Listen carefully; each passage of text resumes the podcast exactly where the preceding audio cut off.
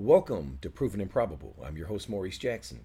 Joining us today is David Cole, who is the president, director, and CEO of Eurasia Minerals, the royalty generator, trading on the TSX, symbol EMX, and on the New York Stock Exchange, EMXX. Before we begin today's show, it's important to note that Eurasia Minerals has been hand selected by Rick Rule to be one of the featured exhibitors at the Sprott Natural Resource Symposium, which is quite the distinction. So, David, thank you for joining us today. My pleasure, Maurice. You know, David, before we begin, for first time listeners, can you share what is a prospect generator? Yeah, that's a great question. And it's a fabulous business model. Maurice, what prospect generators do is they go around the world and identify prospective mineral rights, acquire those mineral rights, typically adding value through geological understanding and geological surveys, defining prospective regions, and then joint venturing or selling that project on to a well funded major or junior uh, mid tier company where they spend the money to advance the project. And the company that has prospect generated it and has the underlying owner usually will retain a carried interest or a, a minority joint venture interest or the way we do it is is we maintain a royalty interest on the project. Now, Eurasia Minerals has been able to achieve optimum results using a three-pronged business model approach. Can you share how this model works specifically and how you've been able to use leverage as the mineral sector has, in essence, been depressed for the past four to five years? Yeah, I'm passionate about this subject. I'm happy to go into that, Maurice. Uh, the so we've tweaked the prospect generation business model to go beyond pure organic growth through the prospect generation process where we acquire mineral rights around the world, add value, sell them on, and keep royalties. We augment that process with royalty purchase. And the combination of purchasing outright royalties in addition to growing those royalties through the prospect generation process is particularly powerful. And the leverage that you mentioned, that comes from the operators of these assets and the joint venture partners on these assets that are earning the 100% interest in the project subject to our royalties.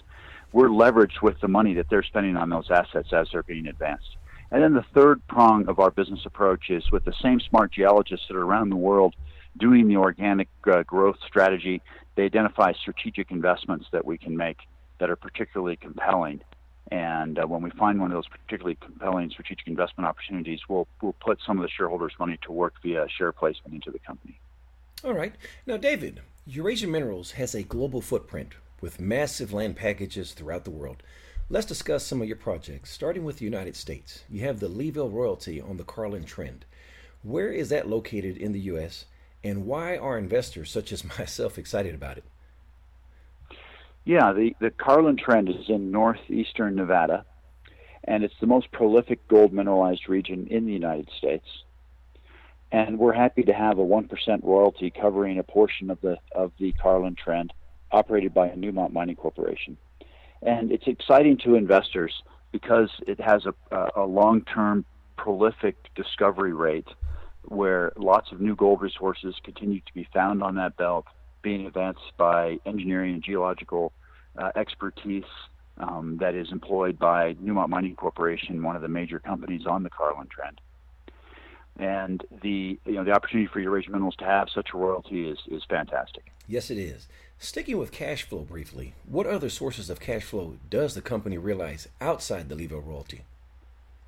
So, in addition to the Leeville royalty, we have cash flow coming in from the Balya royalty in in um, uh, Turkey. That's a lead, zinc, silver royalty. That one's just starting to go into production, and we expect to see the production there increase substantially in the forthcoming years. That's a great asset for us. Uh, we also have um, uh, income coming in from the sale of the Akarca project, also in Turkey, where that company pays us 500 ounces per six months that are owed to us, part and parcel to the deal we did where we sold them Akarca. Uh, that's in addition to a production royalty that comes once the project goes into production. We expect to see that go into production within a couple of years, based upon the company, uh, the, the, company's uh, news that they've they've advised us on, who bought that project from us.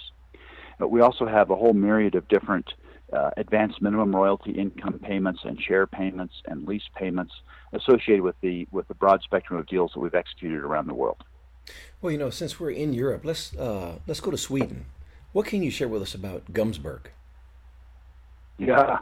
So Gumsberg is a fascinating prospect, and it's a great example of the execution of the prospect generation business model. We came into Sweden understanding that there were fabulous geological databases available through the Sweden survey, uh, with a paucity of, of uh, competition, actually, which is rather ironic.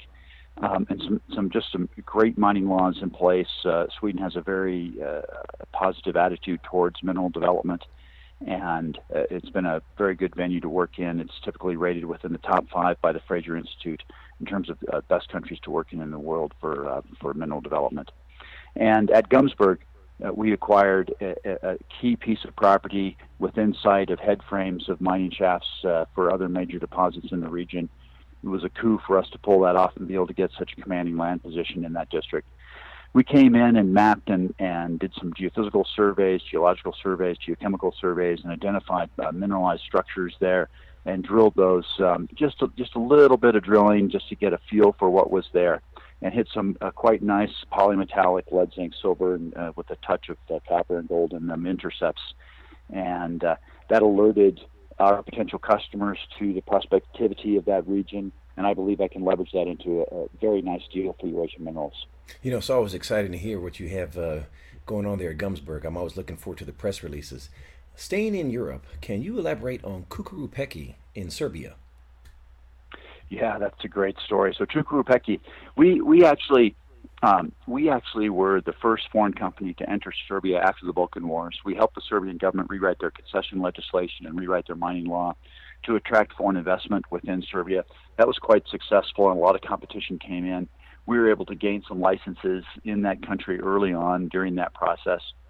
Then we sold all those licenses, uh, subject to uh, uh, royalty, of course, um, early on in the history of Eurasian minerals. And so those were organically grown royalties. They were some of our first organically grown royalties. And the company that bought that property went on to make a fabulous discovery. And a reservoir, uh, first it was Reservoir Capital, they became Reservoir Minerals. They joint ventured with Freeport.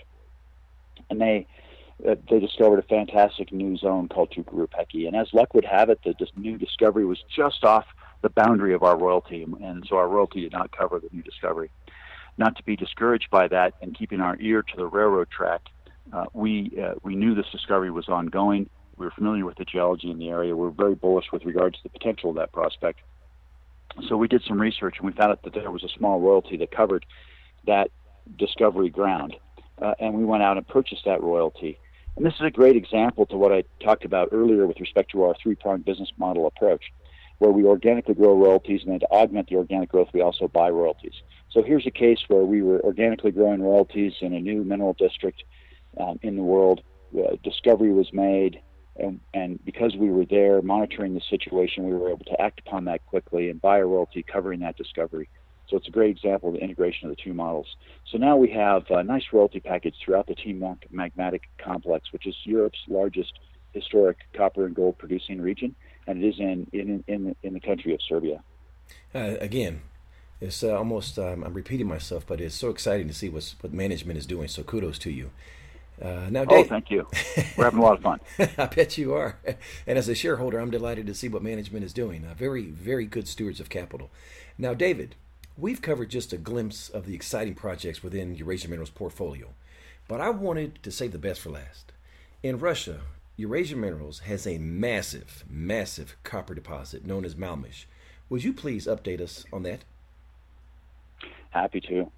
Yeah, so we have found, uh, and when I say we, I mean uh, Intergeo Copper, which is the private company that Eurasian Minerals is the largest shareholder of. And this is an example of the third prong of our business approach, making strategic investments. So our geologists on the ground were able to identify this opportunity and understand that this private company was advancing what looked to be, at the time, years ago, a very interesting new copper gold discovery in far southeastern Russia, very near the Chinese border on the Amur River in the Khabarovsk Krai of eastern Russia. And we saw this ongoing, and the private company needed funds, of course, to pay for the drill rigs to drill out the discoveries. And we came in, uh, made a substantial investment into uh, into that company, became the largest shareholder. We own oh, approximately 40% of the issued and outstanding share capital of Intergeo Copper, and have contributed intellectually to the process, in addition to the financial contribution. And they've gone on to find 14 productive porphyry systems in a belt. It's a whole new porphyry belt that's been found. Uh, and these porphyry copper gold deposits can be quite immense. That they're the world's largest source of, of copper, in fact, around the world. That style of mineralization. And uh, we did produce the first maiden resource, uh, um, 43101 compliant, uh, governmental compliant resource there last year. and it was 1.66 billion tons at 0.42% uh, copper equivalent, constituted by 0.34% copper and 0.17 grams per ton gold. Very importantly, the mineralization is quite close to the surface, easy to access. The metallurgy is quite good on that mineralization, so it's going to be easy to recover the copper. It's in a region uh, where the, the uh, government of Russia is fully supportive of a large mineral uh, deposit development. And in fact, they've they've put their uh, um, you know the money where their mouth is by reducing the royalties to incentivize direct foreign investment. It's quite interesting that the perception of investing in Russia versus the reality of investing there is quite different. Um, we found them to be quite supportive of the direct foreign investment and and to be good partners for us thus far. Things are working out quite well. And to, best illustrate that, they do have an interesting law in the books in Russia called the Strategic Industry Law. It says that if a new find is so huge that it's of strategic importance to the country, it has to be, to be approved all the way up through the Kremlin in order to have foreign ownership. And to illustrate their support for direct foreign ownership, uh, we went through the Strategic Industry Law um, review process because our discovery was substantially larger than that threshold. And I'm happy to say that uh, we went through in record time and got full approval from the Kremlin to have 100% foreign ownership, once again illustrating their support for direct foreign investment. And we're delighted as shareholders in IGC, and the IGC management's doing a very good job of advancing that discovery. We're drilling there now. Yes, I was delighted to see the press release back in July uh, with the uh, governmental approval for Eurasian Minerals uh, to uh, have the project advance. So, again, congratulations. Now let's switch gears here. quite an accomplishment, by the way. I, I, I don't want to. I want to really underscore that. That is quite impressive. That is not a a uh, a, uh, a common feat uh, for a company to accomplish. This this takes due diligence. It takes uh, uh, prudence by the management, and uh, to make this come to fruition. So again, thank you as a shareholder, um, David. Is Eurasian Minerals seeking to add new additions to their royalty portfolio? Every day. Yep, we meet every day to talk about royalty acquisition opportunities uh, as in addition to the organic growth process. So our bread and butter is the organic growth. Buying royalties is a very difficult business, but if and when we can, we buy royalties to augment our portfolio when we find you know attractive uh, deals. Royalties are very dear instruments. They're in high demand. Many different companies like to buy royalties, so it is difficult to find good deals on royalties. It can be obtained though when you have excellent geological intelligence to tell you that a royalty is potentially undervalued and uh, presents the opportunity to buy that in an accretive manner to the shareholders. But of course, our bread and butter is to grow royalties. We're working on both every day. All right. Now, will you need to do any equity financing in order to procure these new additions? So we don't need to do equity financings right now um, because we do have enough cash flow coming in from our royalties. But I will say that if the right opportunity were to come along in a strategic manner, such as uh, you know a major company that uh, we felt would be an excellent strategic partner. Uh, we're open to doing financings if it's distinctly accretive to the Eurasian Mineral shareholder and associated with a, a joint venture or some type of a strategic relationship with a major company. And, and we've done those types of financings in the past. In fact, most of our financings in the past have been a strategic placement into the company. That's how Newmont Mining Corporation became a shareholder uh, in in Eurasian Minerals. The International Finance Corporation was a shareholder in us for many years and very supportive of our process of of uh, prospecting and, and uh, developing parts of the world, and when they were a delightful shareholder to have in the company. Antofagasta made a placement into Eurasian Minerals, part and parcel to a joint venture that we did in Sweden at one point in time. Those are the best ways to raise money, rather than um, you know uh, unloading large quantities of stock uh, across uh, a number of brokers where that stock can come right back at you in the open market. Um, uh, we're not in a position where we need to do something like that, uh, but we would uh, always consider the right strategic private placement with a, a serious company. Well, thank you for conveying that. I know shareholders were concerned about that. Now, David, we mentioned the ticker symbol at the beginning of the interview. Can you share with us the changes you expect to make in the near future on the New York Stock Exchange? Yeah, so yeah, I'm happy to do that. Um, we're delighted that we were able to reserve the symbol EMX on the New York Stock Exchange. When we first went public on the on the New York, the symbol EMX was not available, so we took the symbol EMXX. Um, and uh, our ticker symbol in Toronto, of course, remained the same at EMX. But the EMX symbol has now come available in New York as well. So we have reserved that. So within a few weeks, we should be moving the symbol over to, uh, from EMXX to EMX. All right. Thank you for conveying that and congratulations. All right, David. Last question. Thank you, Maurice. Appreciate your interest in the company. well, sure. David, last question for you. What did I forget to ask? Well, uh, you know, the the here's the, here's the deal. All of these things are possible uh, because of the team that we have at Eurasia Minerals, and the folks that we have employed here, and and employed might not even be the right word, but you know, our partners in advancing this portfolio are some of the most amazing people I've met in my life. Many PhDs out of the University of Arizona, Dr. Johnson, Dr. Eric Jensen, uh, Dr. David Marr, uh, to name three, Dr. Steve Enders. Those are all PhDs from University of Arizona. We've, we've uh, uh, picked the best folks to build a team here.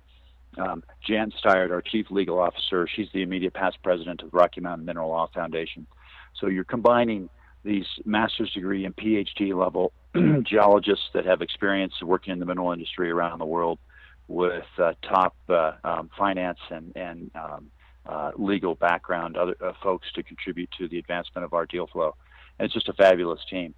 And so, you know, people like to point out the aspects of the portfolio with regards to uh, uh, investing in Eurasian Minerals, but the most important thing that you're investing when you're investing in Eurasian Minerals are, is our team. Yes, it is. And thank you for conveying that. And I actually, you know, I, I said I had one last question for you. I'm going to add one more, if I may.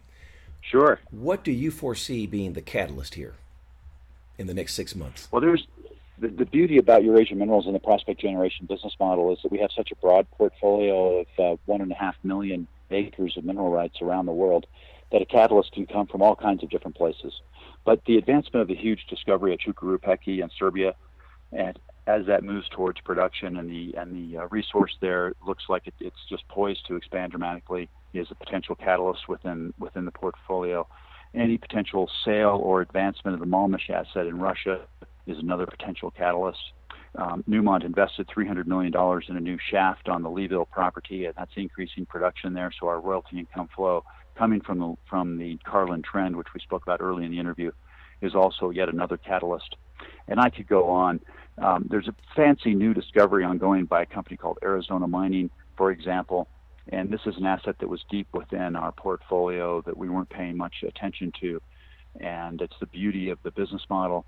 Um, all of a sudden, you realize that a property that you sold years ago, they're, they're making a discovery around that asset, and it looks like that discovery will will spill over onto our royalty ground there at the Taylor deposit in Arizona, being advanced by Arizona Mining. That's very exciting as well, and it speaks to the power of the business model. Well, thank you for sharing that as well. Now, ladies and gentlemen, I just want to convey that in full disclosure, I am a shareholder, and if you are interested in getting additional information regarding Eurasia Minerals, David, what's the website and phone number to contact? Sure. So the website is eurasianminerals.com. And Scott Close, our investor relations director, a wonderful gentleman, he's always got a joke and, and you know he's happy to tell you and a story about uh, hanging out with these very interesting geologists around the world. And Scott Close actually has a geological education, um, so he can knows how to speak geospeak with the geologist, but he knows how to also translate that and and and make sure that the investors understand what we're doing. He's available to speak on the phone. 303-973-8585 is the phone number to reach Scott at our Colorado office. And Maurice, you, you, you mentioned that you're a shareholder. Uh, thank you very much for your support. I'd like to add one quick thing, and that is that, of course, I'm a shareholder, but uh, um, also, if the uh, listeners have the opportunity to go on the website, the SEDAR website, and you can see the insider buying in the in, in Eurasian Minerals, and you can see the plethora of insider buying that's been going on in Eurasian Minerals over the course of the last three years and that includes me. It includes other insiders. It includes Paul Stephens, who's become our largest shareholder, and he's become our largest shareholder through open market purchases. And it just speaks volumes to our belief in the business model, the portfolio, and the team. You know that is so encouraging to hear. Um, again, as a shareholder, I'm delighted to hear that. Uh, so, David Cole of Eurasia Minerals, thank you for joining us today on Proven and Probable. Thank you, sir. All the best to you.